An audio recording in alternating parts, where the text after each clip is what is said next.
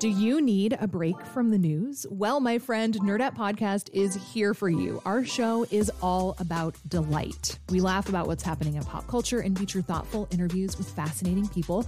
We even have a monthly book club that you can participate in. I could just go on and on about it. I loved this book. It was an experience, I'll tell you that. I discovered authors I had never heard of, and I'm really happy that I did. Come hang out with us. Listen to Nerdette wherever you get your podcasts. It's Curious City, where we take your questions about Chicago and the region and investigate, report, explore. From WBEZ. One day in 2018, Mara Divis was driving home from work on Western Avenue in Chicago, and kabam! She hit a pothole.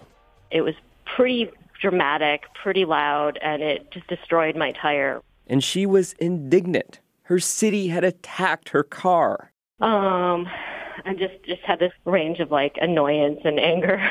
Was there any recourse? Well, she found out you can request reimbursement from the city for pothole damage.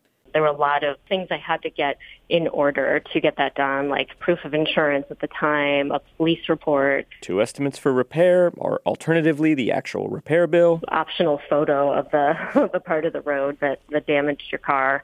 And all that felt excessive. And, you know, one thought that occurred to me that's probably obvious is it's a dissuasion. If someone's willing to go through all of these steps, then okay. But they're betting on the likelihood that people will likely not. I'll get to whether she was actually reimbursed in a minute. But she did have a question for Curious City. How does the city determine which claims it approves? And how many of those claims do they approve? Well, last year, the city approved a majority of claims, over a thousand and we talked to city officials who outline the steps in the claim process. But how they make the decision is a little murky. First off, all that documentation Mara talked about police report, proof of insurance, photos well, Kate LeFurgy at the city clerk's office says it's not about dissuading the public, like Mara suggested. LeFurgy says the paperwork helps the claimant make a strong case. It's incredibly important to provide us with as much information as possible. Just like you'd want to have as much information for a case in front of a judge. She says the clerk's office makes sure the paperwork is in order and then passes the claims on to the City Council Committee on Finance. The committee evaluates every claim, sometimes over a hundred a month, according to committee spokesman Donald Quinlan.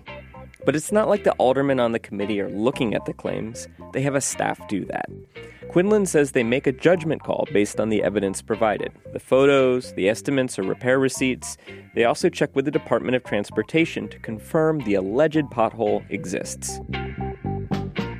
The staff recommends which claims to approve or deny, but it's the aldermen on the committee who actually vote on the claims together in one big chunk. Our Alderman Moreno uh, moves to accept uh, these three ordinances into uh, the joint committee. Any objection?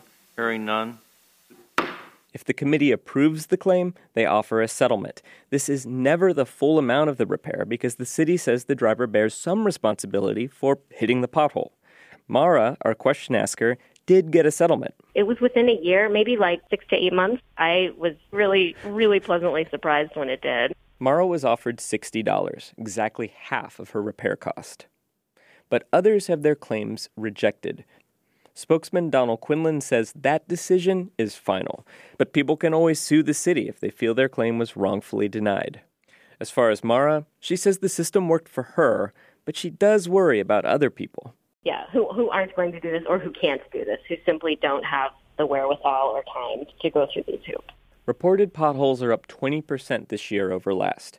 Experts say it's the result of extreme fluctuations in the weather, which is part of the outlook for the future. So, you better get used to filling out those claim forms. Support comes from the Conant Family Foundation. Monica Eng contributed reporting. I'm Jesse Dukes.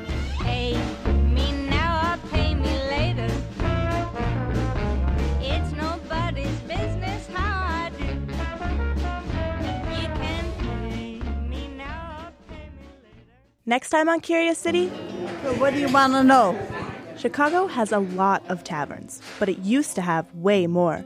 That was when many neighborhoods still had industry operating night and day, and some bars open in the morning.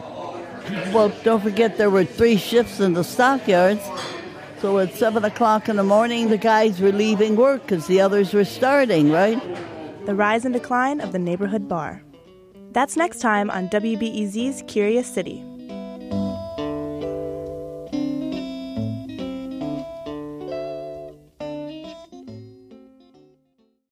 Before we start the show, we here at Curious City want to let you in on a little known fact about WBEZ. 89% of all our funding comes from community support, including contributions from curious listeners like you.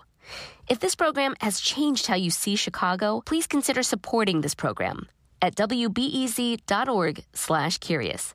Thank you.